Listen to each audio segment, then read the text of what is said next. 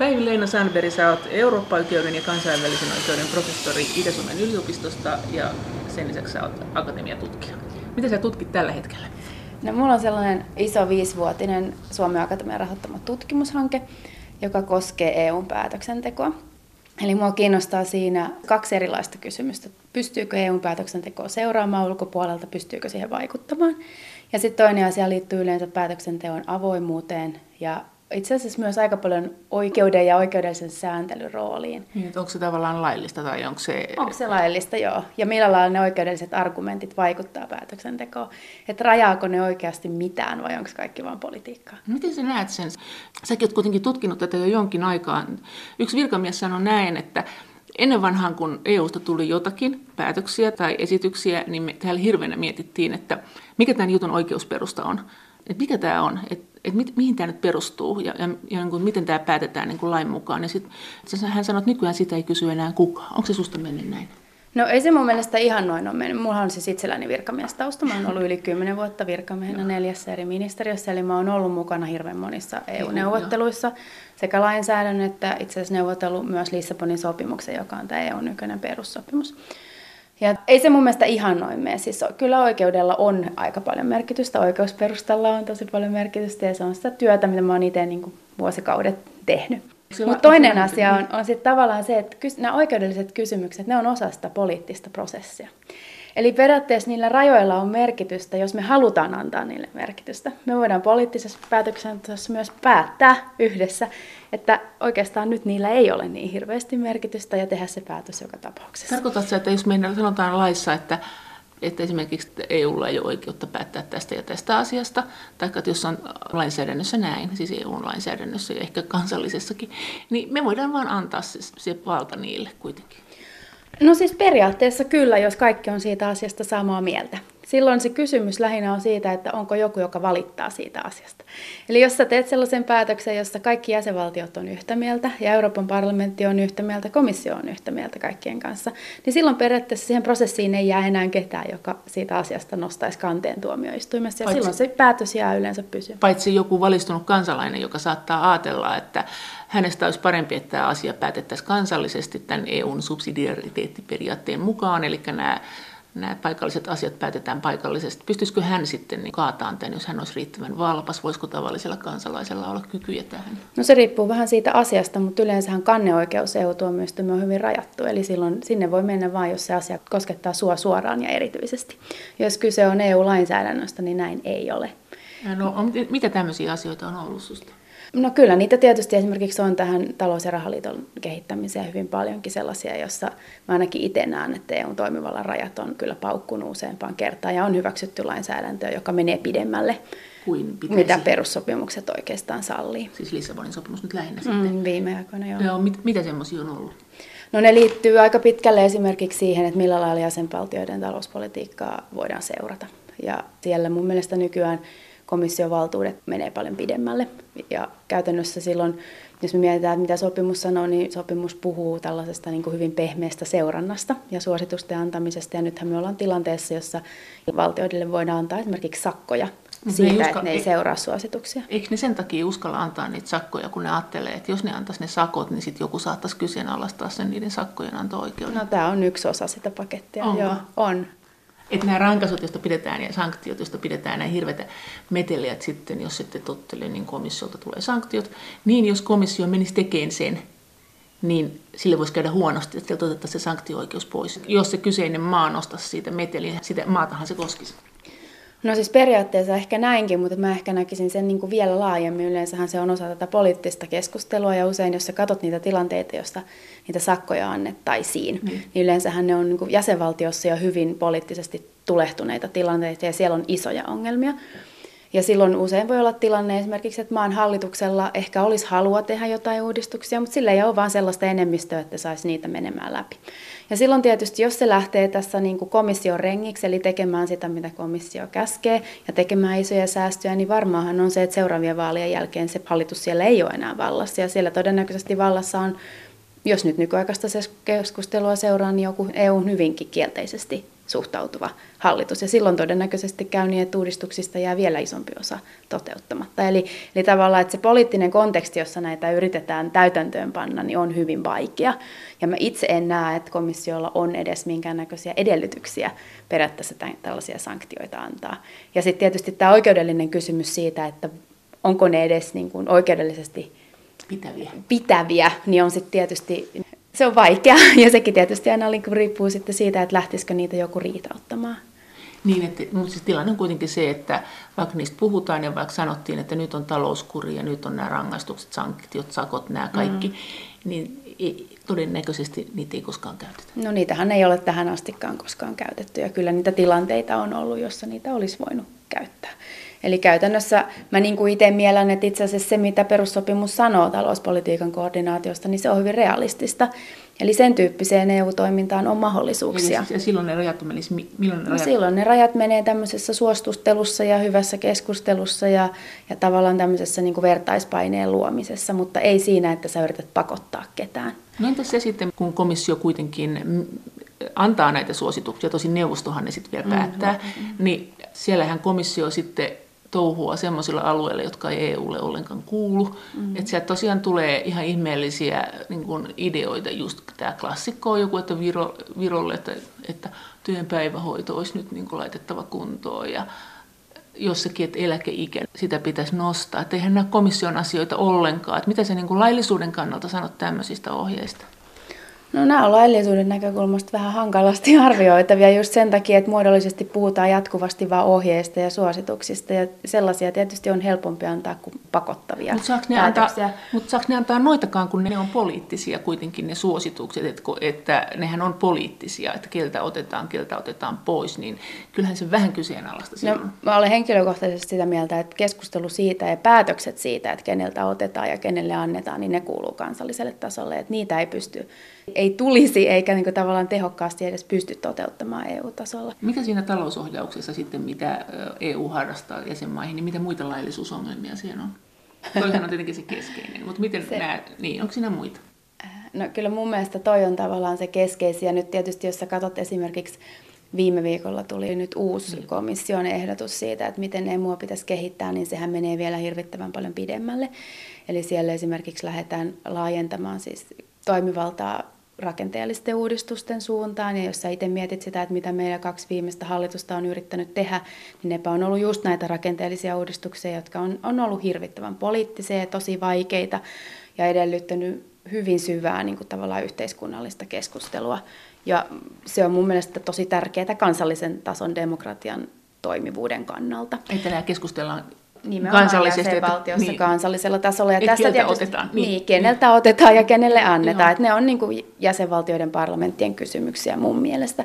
Ja siinä tietysti mielenkiintoinen tässä uudessa ehdotuksessa on myös se, että siinä lähdetään niin kuin tavallaan siihen, että jäsenvaltioista pitäisi tulla enemmän samanlaisia että samanlaiset ratkaisut kaikkiin. Ja se on tietysti hyvin iso kysymys, koska tähän asti on kuitenkin sallittu vielä se, että, että voi olla erilaisia ratkaisuja, kunhan ne on niin kuin fiksuja ja toimii. Kunhan niin kuin numerot viivan alla on niin, samat. Niin, on samat, joo, tai, tai siis niin riittävän sitä, hyvät. Joo, joo samantapaiset. Niin, tai riittävän hyvät, joo. niin. Mutta nyt siinä tavallaan se ajatus on se, että, että jotta tavallaan niin kuin talous- ja rahaliitto voi toimia, niin kaikkien pitäisi olla enemmän samanlaisia. Mitä kaikkea siellä edellytetään, millä kaikilla tavoin pitäisi olla samanlaisia? No siellä puhutaan esimerkiksi työmarkkinoiden toimivuudesta ja siitä, että, että ne pitäisi laittaa niin kuin samanlaiseen kuntoon kaikissa. mitä?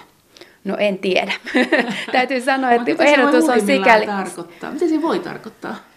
No kyllä, jos sä luet näitä esimerkiksi, itse viittasit näihin esimerkiksi maakohtaisiin suosituksiin, mitä siellä on, siellä on esimerkiksi niin taksiliikenteen vapauttamisesta Pariisissa, että tarkoittaako se sitä, että esimerkiksi taksiautojen toimintaa pitäisi säädellä samalla lailla kaikissa EU-maissa? En ole itse ihan vakuuttunut, että se on niin kuin edellytys talous- ja rahaliiton toimivuudelle. Mitä muuta siellä oli, muistaakseni? No nyt en ole katsonut. Siis tarkoitat sitä... Ei muuta, tätä, tämä kun sanoit, mitä komissio... Joo, no sittenhän siellä puhutaan hyvin paljon niin kuin erilaisesta taakanjaosta.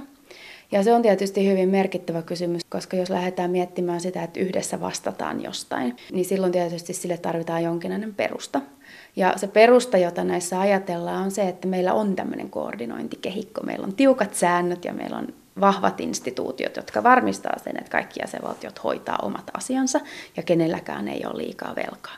Ja nyt tietysti, jos me katsotaan sitä, että millä lailla tämä kehikko ihan oikeasti toimii, niin kyllä täytyy olla siinä rehellinen, että ei se toimi. Ja kaikki on siitä, itse asiassa Euroopan keskuspankki tai IMF, keskeiset tämmöiset asiantuntijatoimijat on kaikki sitä mieltä, että ei se toimi. Että tavallaan ei, ei EUlla ole keinoja pakottaa viime kädessä jäsenvaltioita tekemään sellaisia päätöksiä, mitä ne ei halua tehdä. Ja, ja myös velkatasothan jäsenvaltioissa monissa on aivan, aivan hurkia. Miten sä oletat, miten se taakanjako käytännössä tarkoittaa? No siellä on erilaisia mallia. Että siellä on tietysti niin kuin ajatuksia, mitä aikaisemmin puhuttiin eurobondeista, yhteisvastuullisesta velasta, sen tyyppistä ajattelua siellä on. Se on nyt ollut ehkä vähän hiljaisempaa keskustelua muutaman vuoden, mutta, mutta sellaista on. Ja, ja sitten toinen niin kuin liittyy enemmän sellaiseen fiskaaliseen taakanjakoon, eli tavallaan siihen, että esimerkiksi kehitettäisiin tällainen yhteinen eläkevakuutusjärjestelmä. Ja siinä eli... olisi Suomen kannalta kyllä aika paljon ongelmia, kun meillä on nämä rahat, mahdottomat rahat, joita muilla ei ole. Joo, siis siinä on yksi iso asia tulee olemaan se, että jäsenvaltioiden nykyiset järjestelmät on hirvettävän erilaisia, että millä lailla niin kuin, tavallaan niitä, niitä on mahdollista lähteä tavallaan niin kuin eurooppalaisella tasolla kehittämään, että jätetäänkö sinne pohjalle ne nykyiset kansalliset ja rakennetaan jotain eurooppalaista niiden päälle, vai lähdetäänkö korvaamaan näitä kaikkia jäsenvaltioiden järjestelmiä kokonaan uudella. No, Mutta nämä kaikki ehdotukset on siis siinä määrin yleisiä, että niissä ei ole sillä konkreettia, että niitä hirveästi pystyisi vielä varsinaisesti katsomaan, mutta se on tavallaan se ajattelun suunta, johon komissiolla on Eikö komissiolla ja parlamentilla on aina ollut vähän tuo ajattelun suunta ja sitten neuvosto on ne torpannut? No tietysti se on aina niin, että komission tehtäväkin on kehittää eurooppalaista integraatiota ja tehdä ehdotuksia siitä, että missä voitaisiin edetä. Siis on tietysti jäsenvaltioita ja se kyllä sen helposti huomaa, että ne, joilla on omat rahat niin kuin vähän niukemmassa, niin ajatus siitä, että mennään suurempaan yhteisvastuuseen ja, ja ehkä luodaan mahdollisuuksia, jos pystyy pikkusen tilaamaan kaverinkin piikkiin, niin niin on ihan kiva ajatus. Miten sä sanot siitä, kun on se no bailout-pykälä kuitenkin, mm. että ei saa toisen velkoja toinen maa maksaa, eikä EU yhdessäkään, siis tämmöisiä niin kuin maan velkoja, niin miten se laillisuuden kannalta, mm-hmm. nämä eurobondit ja tämmöiset niin taakanjakomekanismit? No eurobondit varmaan nyt selkeästi on sellaisia, että niitä ei niin no bailout määräyksen kanssa mitenkään voi yhdistää. Että niin ne on näitä enää, yhteisiä, ne on niin kuin velkoja. yhteisiä velkoja, no. yhteisvastuusia, riippumatta siitä, että miten ne rakennetaan, niin en, en usko, että on mahdollisia. Tietysti pakko on niin sanoa se, että se millä lailla se klausuuli nykyään toimii, niin kyllähän siinäkin tietysti voi pikkusen niin kysymyksiä asettaa, että olisikohan nyt jo tähän astikin menty pikkusen pitkälle. Mutta tota, sitten tietysti jos puhutaan näistä eläkevakuutusjärjestelmistä ja tämän tyyppisistä, niin ne, ne ei välttämättä ole niin, ihan niin ongelmallisia, että onhan meillä myös nykyäänkin olemassa jo pankkiunioni, jossa pankkien välillä on olemassa yhteisvastuuta. EU-oikeuden ja kansainvälisen oikeuden professori ja akatemiatutkija Päivi Leino Sandberg. Sä oot puhunut myös siitä, että komissiossa ja neuvostossa ja parlamentissa on demokratia- ja avoimuuspuutteita. Miten se menee, jos lähdetäänkö komissiosta? No komissiossahan, siis mä oon yleensä aika paljon seurannut asiakirjajulkisuuden kehittymistä myös sen takia, että sehän on ollut Suomelle iso hanke aina. Miksi Suomelle? No sen takia, että meillä on hirveän pitkät asiakirjajulkisuus- ja julkisuusperiaate perinteet Joo. täällä ja jo silloin kun Suomi liittyi unioniin vuonna 1995, niin me annettiin siitä julistuksia Ruotsin kanssa, että vaikka me liitytään tämmöiseen suureen salailukerhoon, niin me aiotaan jatkossakin toteuttaa julkisuusperiaatetta. Ja tietysti se on se huoli, mikä koko ajan on, että mitä meidän kansalliselle julkisuudelle tapahtuu. Milleksi me oikein sanottiin, että tämmöinen suuri salailukerho? No kyllä, mun Sanot... ehkä vähän juridisemmilla termeillä. Et, et, me aiotaan kyllä vuotaa kaikki, me ollaan tämmöinen EU-liiksi, että me niinku vuodetaan kaikki teidän paperit nyt kyllä omille kansalaisille no, ainakin. Eihän me varsinaisesti vuodeta, vaan meillähän on siis kuitenkin kansallinen julkisuuslainsäädäntö, jota meillä virkamiehet toteuttaa. Ja totta on, että se on paljon liberaalimpaa kuin mitä monissa muissa EU-maissa. Mutta silloinhan se ei ole vuotamista, jos me toteutetaan se lainsäädännön nojalla.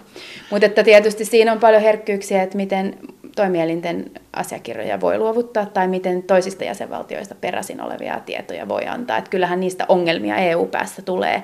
Ja tietysti meillä siis julkisuuslainsäädännössä on pykälä, jossa todetaan, että älä anna semmoista josta voi olla haittaa Suomen edellytyksille toimia kansainvälisessä yhteistyössä.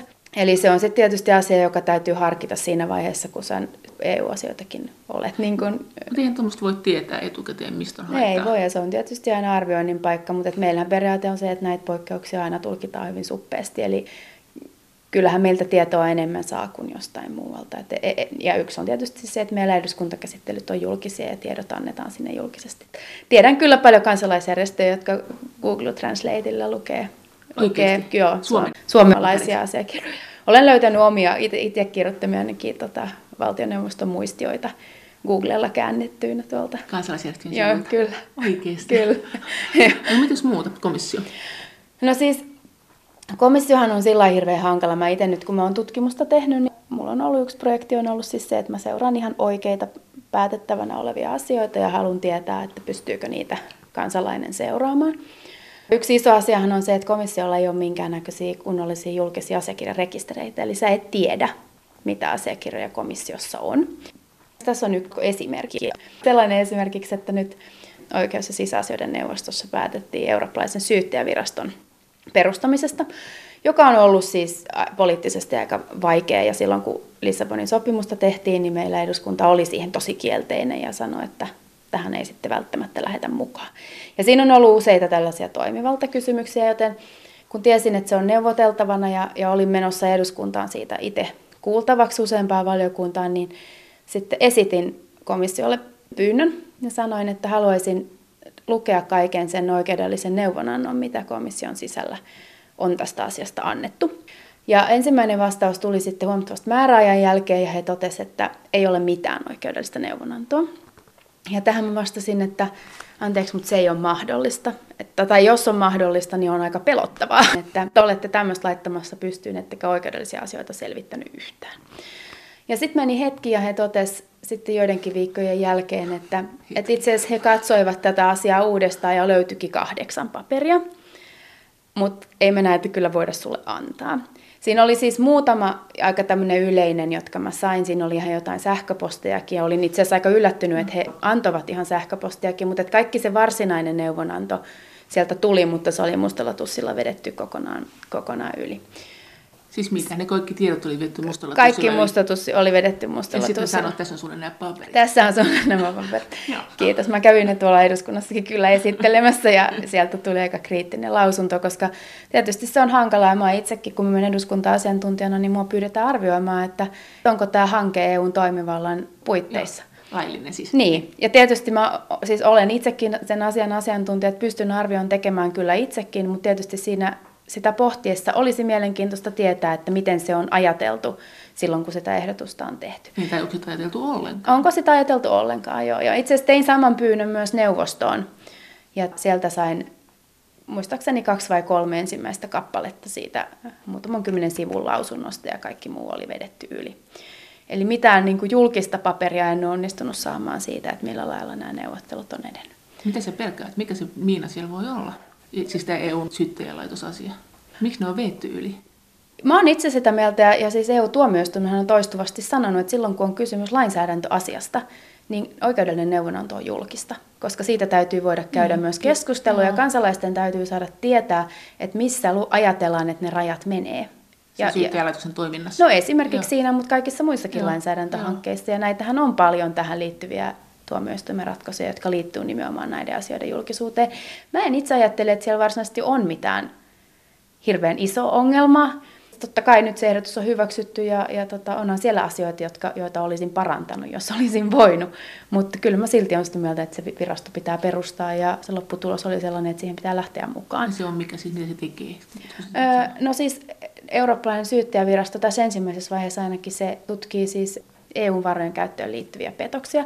Ja se tärkeä kysymyshän siinä on se, että hirveän suuri osa EU-varoistahan käytetään jäsenvaltioissa.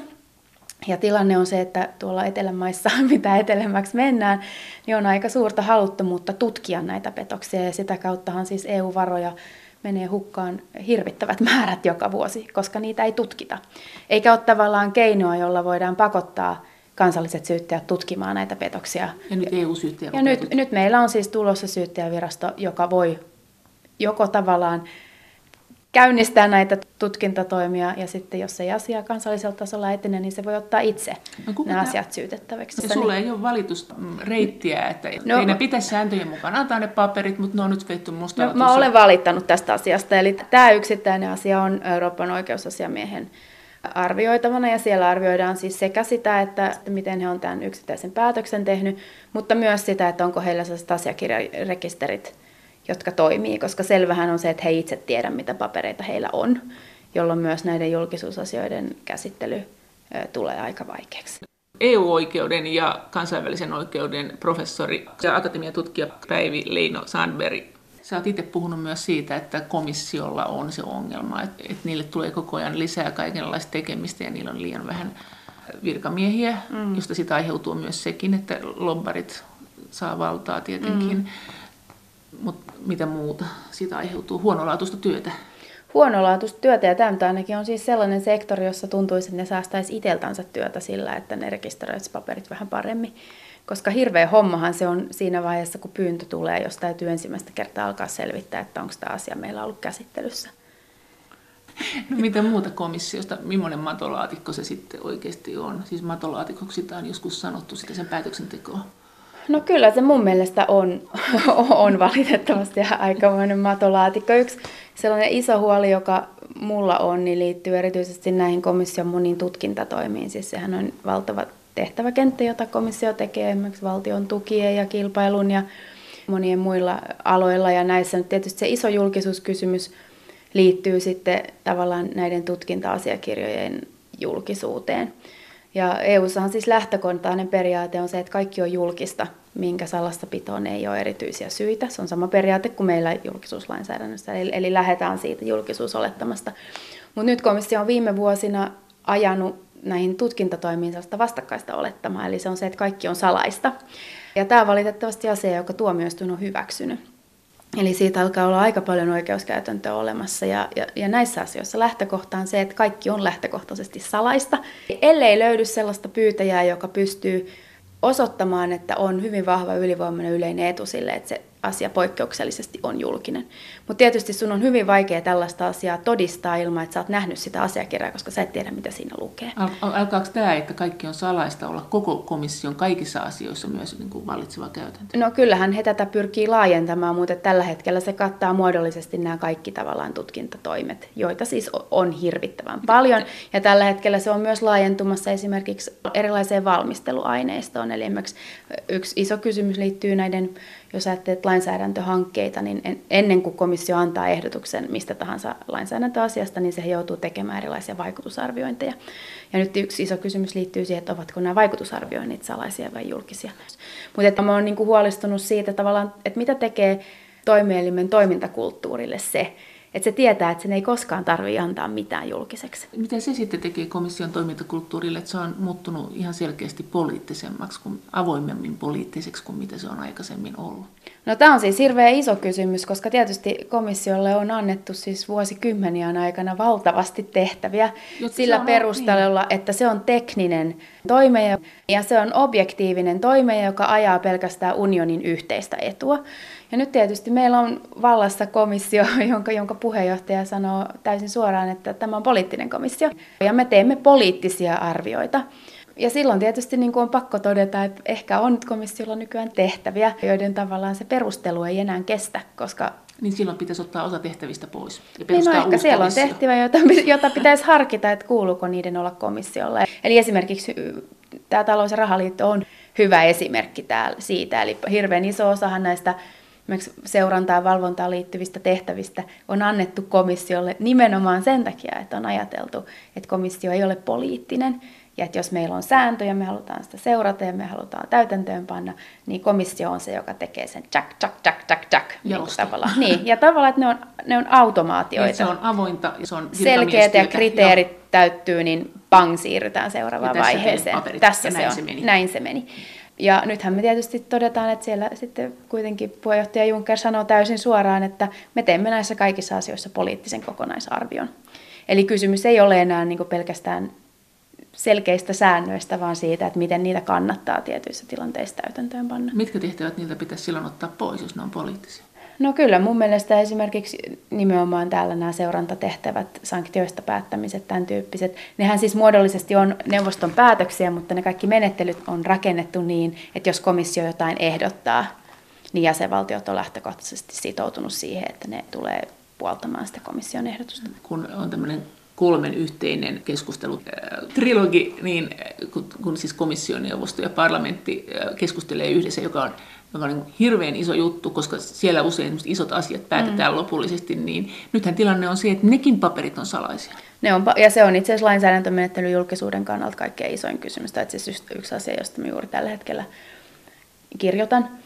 Ja käytännössä siis sehän on se vaihe, jossa EU-lainsäädännöstä päätetään, ja sehän on tilanne, jossa paikalla on ehkä 10-15 ihmistä, jossa tehdään isoja kompromisseja, jossa tavallaan toimielinten kantoja saatetaan Susta... joustaa hyvin paljon. Pitäisikö ne pöytäkirjat olla susta avoimia?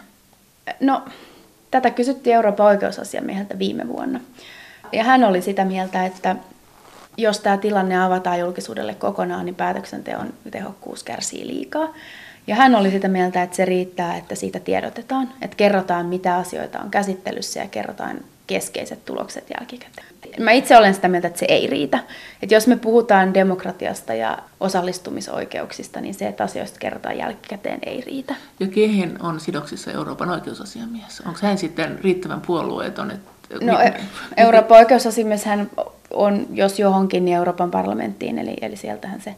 Se on se, niin kuin se, se, on se, se, se, se, se tulee se ääni. Joo, mutta että toisaalta mielenkiintoista on se, että Euroopan parlamenttihan on ollut se toimielin, joka on sitä trilogian avoimuuttakin ainakin niin kuin poliittisella tasolla pitänyt paljon esillä. Nyt tosin tällä hetkellä on tuomioistuimessa vireillä kanne, jossa eräs kansalainen hakee parlamentilta näitä trilogiasiakirjoja ja parlamentti on kieltäytynyt niiden luovutuksesta tilanteessa, jossa ne trilogit on päättynyt jo aikaa sitten ja lainsäädäntö on jo voimassa. Mitä siellä sä luulet pelätään sen lisäksi, että kaikki menee hankalaksi? Tullaanko me taas johonkin lobbari, korruptio, johonkin tämmöiseen kuvioon? No varmaan parlamentin osalta kyllä sitäkin, että kyllähän sitä on itsekin ollut sellaisissa tilanteissa, jossa trilogineuvotteluja käydään ja sä oot itse ollut siis jäsenvaltion edustajana saanut lobbareilta asiakirjoja ja sitten jättänyt ne käyttämättä ja sitten huomaat, että täysin identtinen muutosehdotus tulee yllättäen parlamentin puolelta pöytään ja tietysti mitä teknisempi faili, niin sitä enemmän sitä käy. Ihan senkin takia, että parlamentin jäsenillä ei ole sellaista teknistä asiantuntemusta yksinkertaisesti, että he pystyisivät monista EU-asioista neuvottelemaan. Eikä parlamentilla ole sellaista isoa tavalla virkamieskuntaa, jossa olisi asiantuntijoita. Eli he jotenkin ajattelee niin, että jostainhan se tieto pitää saada. Ja jos se lobbareilta tulee, niin hyvä niin. Ei, ei sitä ajattele näin, että jos ei ole mitään sanomista, niin pitää suunsa kiinni. No valitettavasti ei. Mä luulen, että keskeinen siis siinä, että ne trilogit halutaan pitää salaisena, on tavallaan siis se ajatus siitä, että mistään ei ole sovittu ennen kuin kaikesta on sovittu. Ensinnäkin trilogitilannehan on hyvin sekava. Eli siellähän hyvin harvoin on mitään selkeää agendaa. Asioita puhutaan vähän sekaisin, puhutaan siitä, mistä ei pitänyt puhua ja, ja, ja jätetään puhumatta se, mistä piti puhua ja ehkä avataan uudestaan sellaisia, mistä oli kerran jo sovittu ja tavallaan ehkä se ymmärrys on se, että että ei mikään ole valmista ennen kuin tavallaan on todettu, että nyt kaikki on valmista. Ja varmaan se iso pelko, mikä siellä on se, että, että tavallaan, että jos niitä ikään kuin keskeneräisiä tai väliaikaisesti sovittuja asioita lähdetään tiedottamaan, niin sitten se tavallaan liikkumavara sen koko paketin ratkaisemisessa vähenee tosi paljon. EU-oikeuden ja kansainvälisen oikeuden professori ja akatemiatutkija Päivi Leino Sandberg. Entäs sitten neuvosto? Neuvostostahan ainakin ennen kaikkea pistää silmään se, että että kun neuvosto miettii jotakin, esimerkiksi Suomessa, niin Suomen nämä kansalliset kannat, ne on, ne on kyllä ihan löydettävissä aika helpostikin. Mm. Niistä on selkeitä papereita, mutta sitten hirveän vaikea on saada selville neuvottelutilanteessa se, että mikä tämä on tämä pelitilanne, että miten mieltä muut maat on tästä. Mm. Ja se on kyllä itse asiassa ongelma, koska kyllähän sekin olisi mukava tietää, mutta onko se näin, että esimerkiksi meidän virkamiehet ei saa kertoa ulospäin siitä pelitilanteesta, vai onko se niin, että että se on jotenkin noloa tai sopimatonta? No mulla se menee lähinnä tänne sopimattoman puolelle. Eli siis mun mielestä neuvoston tavallaan se isoin avoimuusongelma on siis se, että periaatteessa se, miten neuvosto haluaa ajatella asioita, on se, että kun perussopimuksessa lukee, että lainsäädäntöasioiden päätöksenteko on julkista, niin se tarkoittaa sitä vaihetta, kun ministerit istuu pöydän ympärillä ja nuija kopahtaa. Mutta jokainen, joka on siis neuvostossa lainsäädäntötyötä tehnyt, niin tietää, että ministerithän hyvin harvoin neuvottelee yhtään mistään. Et niille saattaa neuvottelujen aikana mennä muutama semmoinen poliittisempi, isompi kysymys, josta ne käy yleistä keskustelua, mutta että 95 prosenttia siitä lainsäädäntötyöstä niin tapahtuu virkamiestasolla. Ja aivan valtava osa siitä tehdään siis ministeriöiden virkamiehen välillä työryhmissä. Eri maiden virkamiesten. Eri maiden virkamiesten välillä siis täysin niin kuin normaaleissa työryhmissä, jossa ne asiat käytännössä sovitaan. Ja sitten jos siellä on jotain niin kuin poliittisesti vähän hankalampaa, niin ne viedään sitten suurlähettilästasolle, jossa ne yleensä sitten naulitaankin jo loppuun asti. Eli suurin osa lainsäädäntöasioista ei käy ministerin pöydällä ollenkaan. No, eikö virkamiehet sitten saa kertoa, mitä ne tekee? No siis siinä tullaan sitten taas kysymykseen siitä, että missä sitä säädellään. Eli jos sä soitat suomalaiselle virkamiehelle ja kysyt, että voiko sä kertoa mulle tästä hankkeesta, no. niin sillähän on velvollisuus kertoa sulle siitä hyvin paljon. Ja se tulee nimenomaan meidän kansallisesta julkisuuslainsäädännöstä. Mutta on paljon EU-maita, jossa virkamiehet ei varmasti kerro sulle yhtään mitään. Ja iso ongelma siinä on myös se, että sinä et tiedä, kuka sitä asiaa hoitaa sen takia, että sit siellä tulee taas tietosuojalainsäädäntö vastaan. Eli, ei, sä, sä et saa kertoa, niin kuin, kuka eri maiden virkamies hoitaa. Ei, ei, nimet on kaikki menee tietosuojan puitteissa sitten tavallaan niin kuin salaisiksi. Ja, ja se on kanssa iso kysymys, koska sulle ei ole niin kuin tavallaan ministeriötason alapuolella minkäännäköistä kontaktitietoa siitä, että onks, mistä on, asiasta saisi tietää. Mutta onko semmoinen sääntö olemassa, että emme saa kertoa, mitä muiden maiden virkamiehet sanoo, koska osahan kertoo, osa ei kerro, mm. niin onko Siis mikä tämä mikä tää on juridisesti tämä juttu, onko tämä vaan tämmöinen ihan klassinen, että en kerro, koska siitä saattaa tulla meteli? No tämä on just se, mistä mä puhuin, julkisuuslainsäädännön kysymys siitä, että tietoja luovuttaminen haittaa mahdollisesti kansainvälistä yhteistyötä. Eli silloin kyllä ainakin itse silloin, kun olin virkamies, jos mulle joku soitti ja kysyi, että mitä mieltä Espanja. tästä on Espanja, niin kyllä mun silloin täytyy ensimmäisenä miettiä sitä, että onko nämä asiat Espanjassa julkisia. Ja tietäen sen, että Espanjassa ei ole yhtään mikään julkista, niin, niin tietysti se on kiusallinen tilanne, jos ne sitten Suomen kautta tulee julkisiksi. Eli kyllä mä luulen, että käytännössä useimmiten sellaisessa tilanteessa niin varmaan pyrittäisiin antamaan jonkinnäköinen niin kuin yleistason kuva siitä, että mikä on neuvottelutilanne, mutta ei nimetä yksittäisiä maita. Mutta usein jälkeenpäin se kyllä kerrotaan. Jälkeenpäin. Ja sitten tietysti se yksi kysymys, mistä on tuomioistuinta myöten peistä taitettu, niin liittyy näihin neuvotteluasiakirjoihin, joita neuvoston puolella tehdään. Ne liittyy nimenomaan juuri tähän virkamiestasoon. Eli siellähän on hyvinkin tarkkaan tehdyt raportit olemassa siitä, että missä neuvotteluissa ollaan menossa. Ja siellä löytyy myös alaviitetasolla yksityiskohtaiset merkinnät siitä, että mitä jäsenvaltiot on ollut mieltä eri, eri artiklojen muotoilusta. Sellaiset asiakirjat on olemassa. Niitä saa periaatteessa neuvoston kautta pyytämällä, mutta ei niitä julkisiksi automaattisesti tehdä. Eli, eli on olemassa tota, itse asiassa edustamani kansalaisjärjestön kanne, joka voitettiin EU-tuomioistuimessa, joka liittyy nimenomaan EU-julkisuuslainsäädännön uudistamiseen. Accessing for Europe, joka on tällainen Madridissa sijaitseva, EU-tasolla toimiva kansalaisjärjestö. Haettiin siis liittyen EU-julkisuuslainsäädännön uudistamiseen tällaista työryhmätason asiakirjaa, josta ilmeni nimenomaan se, että mitkä jäsenvaltiot ajaa julkisuuden rajoittamista. Se oli tavallaan se kysymys. Löysit, saitteko te ne paperit sitten? No siinä kävi niin, että neuvostolta saatiin periaatteessa se asiakirja, mutta sieltä oli peitetty ne kaikki jäsenvaltioita koskevat symbolit. Eli sä näit kyllä siitä asiakirjasta, että mistä oli käyty keskustelua ja minkälaisia muotoiluja oli ehdotettu, mutta ei kerrottu sitä, että kuka oli ehdottanut mitä. Tuomioistuin sanoi, että ei riitä että demokraattisessa yhteiskunnassa pitää tietää, että kuka on ollut mitä mieltä ja tämmöisissä asioissa ei ole mitään häpeilemistä. Että jos lähdette tällaisia joo. kantoja EU-tasolle esittämään, niin pitää kestää siis, se, joo. että niistä käydään keskustelua.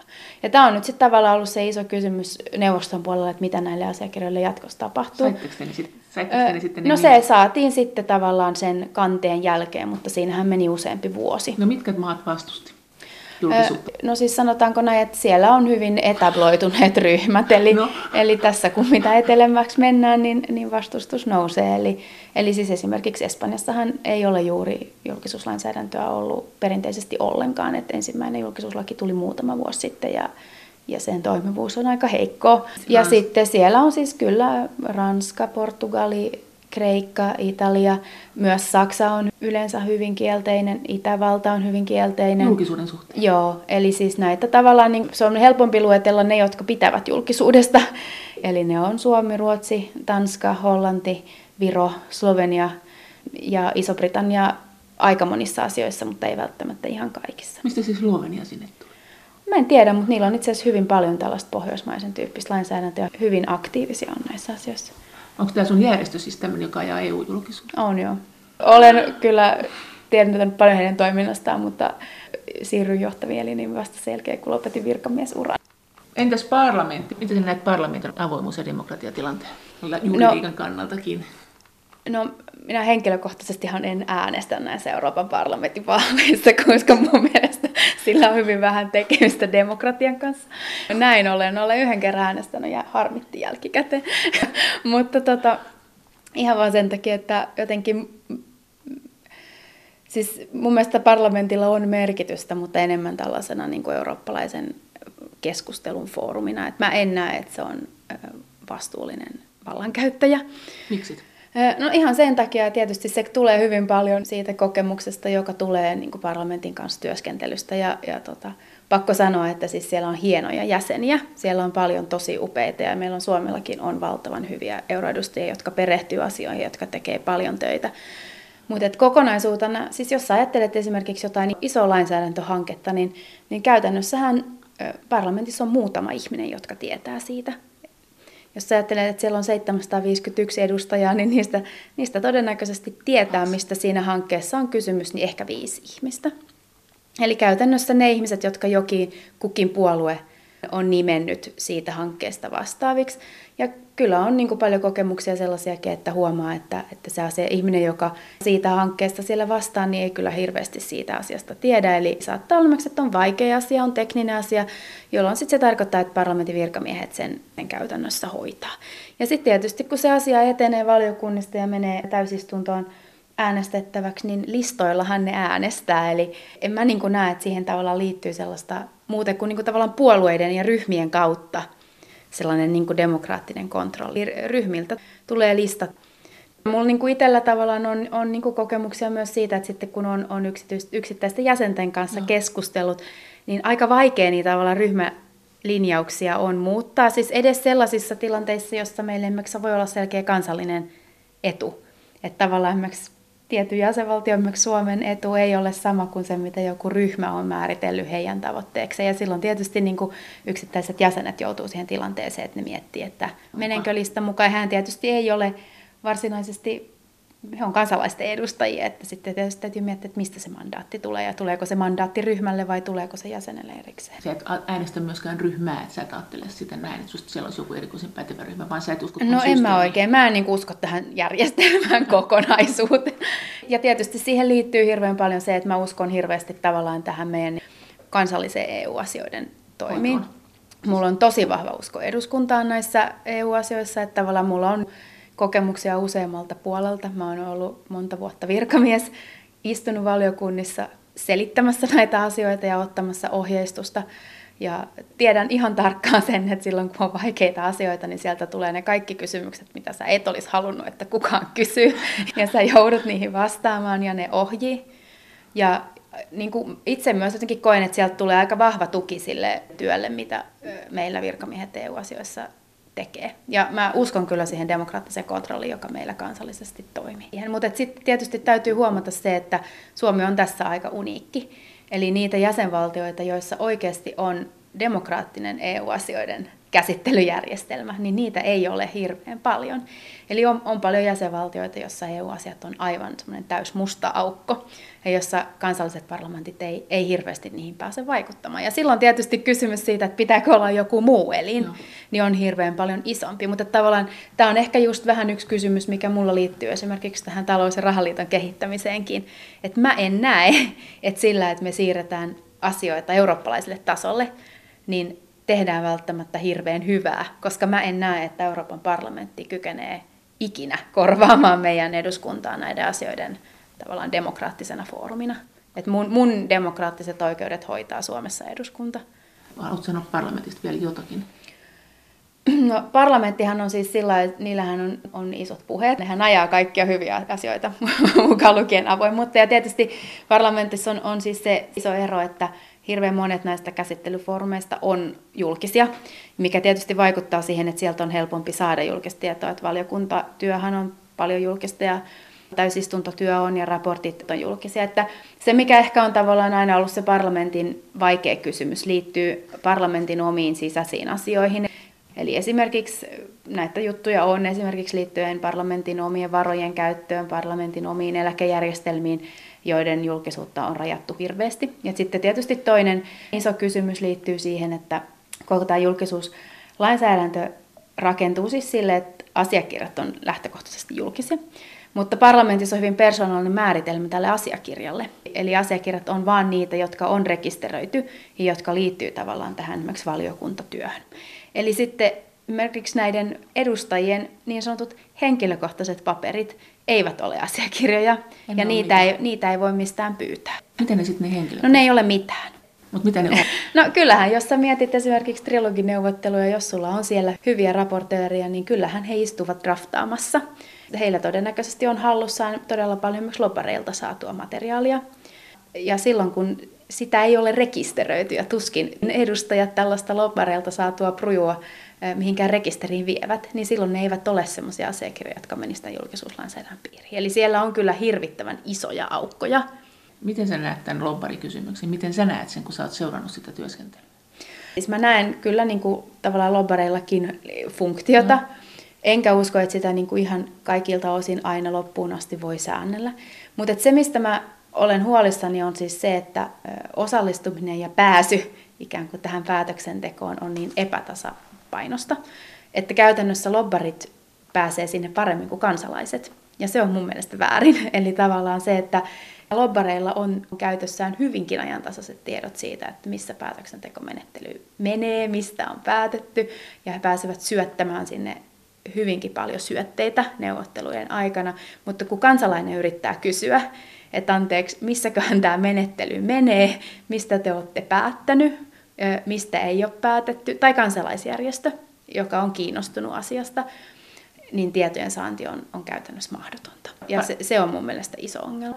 No miten sä näet näissä, kun, miten EU säätää, niin miten sä näet tällä hetkellä, mitä on laillisuuden kannalta suurimpia ongelmia? En tietysti kaikkia pysty seuraamaan, mutta jos mietin niitä asioita, missä itse on ollut myös kuultavana viime aikoina eduskunnassa, niin yksi liittyy tähän pakolaiskriisin hoitoon, joka on siis aivan valtava ja periaatteellinen kysymys. Ja siellä oli myös muutama viikko sitten, olin perustuslakivaliokunnassa arvioimassa tällaista ehdotusta, joka liittyy siis pakolaisoikeuteen ja kysymyksiä esimerkiksi siitä, että missä tilanteissa ihmisiä saa palauttaa kolmansiin maihin. Ja näissä on siis valtavan isoja periaatteellisia oikeudellisia kysymyksiä, jotka liittyy siis ihmisoikeussopimusten noudattamiseen ja soveltamiseen ja myös meidän perustuslain keskeisten pykälien noudattamiseen. Eli kyllä se siltä näyttää, että EU:ssa ei ole hirveästi estoja antaa lainsäädäntöä, joka on hyvinkin ristiriitasta ihan keskeisten ihmisoikeussopimusten kanssa. Ja eri jäsenmaat antaa erilaista. Niin, no näistä tässä oli kysymys EU-asetuksesta, eli se tulee, ja, si, ja se on mun mielestä yksi, ja se on nimittäin, ja se on aika iso kysymys tässä, koska se aikaisempi sääntely on annettu direktiiville, ja siinä oli hyvin paljon joustonvaraa, ja meilläkin Suomessa ne pahimmat ongelmallisimmat kohdat oli jätetty täytäntöön panematta, koska siinä oli semmoinen mahdollisuus. Mutta nyt on tulossa asetus, joka on suoraan sovellettava ja josta tämä joustovara on muutettu kokonaan pois. Ja silloin tietysti voidaan mennä siis sellaiseen niin tavallaan absurdin tilanteeseen, että meillähän esimerkiksi perustuslaissa on siis luovutuskielto. Eli täältä ei ihmisiä saa laittaa sellaisiin maihin, jossa niitä kohtaa kidutus tai kuolemanrangaistus. Ja nyt EU-lainsäädännössä niin oli semmoinen ehdotus, joka periaatteessa mahdollistaa tämän. Ja silloinhan me ollaan käytännössä siis tilanteessa, jossa me ollaan hyväksymässä EU-asetusta, joka hyväksytään EU-ssa määräenemmistöllä. Eli se voi tulla hyväksytyksi, vaikka Suomi äänestää vastaan, ja todennäköisesti tuleekin. Mutta sitten jos soveltamistilanteessa meillä on kansallinen virkamies, joka on soveltamassa, joka on päättämässä jonkun ihmisen palautuksesta, niin kumpaako se soveltaa? Soveltaako se perustuslakia vai soveltaako se EU-asetusta? Se soveltaa EU-asetusta ja sillä ei ole siinä tilanteessa silloin minkäännäköistä harkinnanvaraa.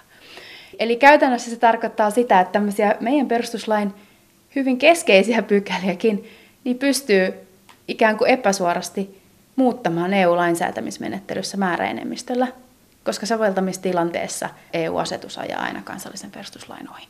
Ja tämä tavallaan ehkä johtuu siitä, että jos nämä säännöt tulee yhtenäisiksi ja yhtenäisesti päätetään kuluista, niin tästä tulee sen takia tämmöinen. Mm, joo, on, on, joo. Ja tietysti halutaan niin kuin yhteiset, yhteisesti sovellettavat säännöt, jotka ei enää jätä sitten kansallista liikkumavaraa. Näin sanoi akatemiatutkija ja Itä-Suomen yliopiston kansainvälisen ja Eurooppa-oikeuden professori Päivi Leino Sandberg. Kiitos teille jälleen viesteistä. Kaikki viestit ovat erittäin tervetulleita ja niitä voi lähettää edelleen sähköpostiosoitteeseen maija.elonheimo.yle.fi. Ja sen lisäksi me voimme myös keskustella näistä EU-teemoista ohjelman aikaan yhdessä kanavan lähetysikkunassa.